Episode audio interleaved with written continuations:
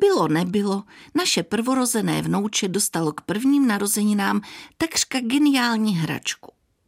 Něco jako malé elektronické piano, ovšem obdařené mnoha dodatečnými funkcemi, včetně nahraných melodií. Dokonce umělo pomocí světelné nápovědy dětem ukázat, jak oni šlágry zahrát. Je to nějakých sedm let, kdy jsme tu věc zamkli na půdě a rozhodli se tvářit, že nikdy neexistovala. Od té doby nám přibyla tři další vnoučata a naše zkušenosti přikryl závoj milosrdného zapomnění. Takže když to před prázdninami můj muž našel a úspěšně oživil, ta schoda s upíry mě měla varovat. Došlo k nejhoršímu. Představil tu věc devítiletému Patrikovi a pětileté kačence. Děti byly absolutně nadšené a pianu doslova propadly. Víte, Oda na radost je moc hezká melodie. Zocelený rodič a prarodič obvykle snadno přežije i starého McDonalda a jeho farmu, případně blikající hvězdičku. Piano dokonce umí i jakýsi veselý ragtime.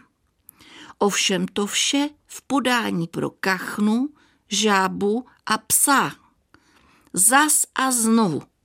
V normálním tempu i zoufale nepravidelně pomalu to když se děti melodie učí sami hrát.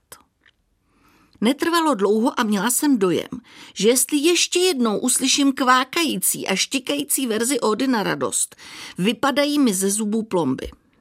Jenže babičky by měly být laskavé a tolerantní, ne? I lákala jsem děti na jiné činnosti, ale kdy úspěšně. Jenže ta věc má v sobě ďábelskou pojistku. Než se vypne, ten mizera si umí šetřit baterie. Zahraje krátký, leč nepřeslechnutelný trilek. Odysseus zalepil svým námořníkům uši voskem. U argonautů smrtelně lahodný zpěv sirén přehrál Orfeus. Mně by stačilo z té věci vytáhnout baterky.